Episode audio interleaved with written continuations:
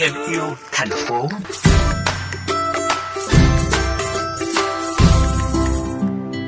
Quý vị thân mến, trung bình mỗi ngày Hà Nội phát sinh hơn 1 triệu vỏ hộp sữa, tương đương 10 tấn rác thải, với thành phần 75% là giấy, 21% nhôm và 4% nhựa.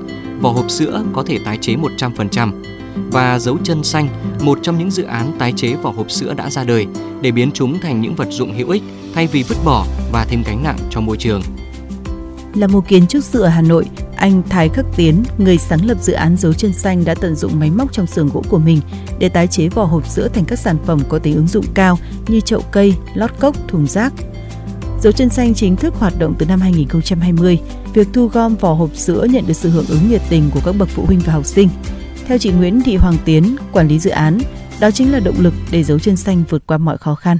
Cái khó khăn như là chỉ máy móc thì không có, nên là phải tự nghĩ ra máy móc này, tự nghĩ ra các uh, mẫu mã.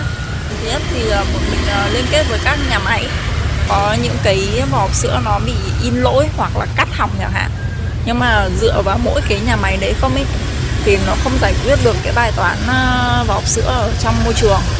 Đấy nên là một mình cũng có kết hợp với các đơn vị hội phụ nữ quận để thu gom. Thì họ triển khai xuống các trường học. Hiện công suất tái chế của dấu chân xanh khoảng 3 tấn một ngày, tương đương với 3 triệu vỏ hộp sữa loại 180ml. Anh Lê Quang Trung, chủ một cửa hàng cà phê chia sẻ, các sản phẩm vỏ hộp sữa tái chế tương tự gỗ ép nhưng không bị cong vênh, mối mọt. Về chất liệu này thì là mình thấy là nó đang đáp ứng được những cái yêu cầu của mình. Nó có khả năng chịu nước này, nhẹ nhàng, rất độc đáo và và thẩm mỹ đẹp. Mình sẽ càng ngày cố gắng để cho mọi người biết được đến những cái sản phẩm từ tái chế này và góp phần làm cho thành phố trở nên đáng yêu và, và đáng sống hơn.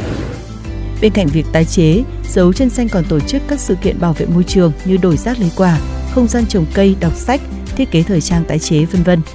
Chị Nguyễn Thị Hoàng Tiến cùng các cộng sự tâm niệm, thành quả lớn nhất là thông điệp sống xanh được lan tỏa rộng rãi, từ một người đến 10 người, từ 10 người đến trăm người, đặc biệt là ý thức bảo vệ môi trường sớm hình thành trong trẻ nhỏ ngay từ ghế nhà trường.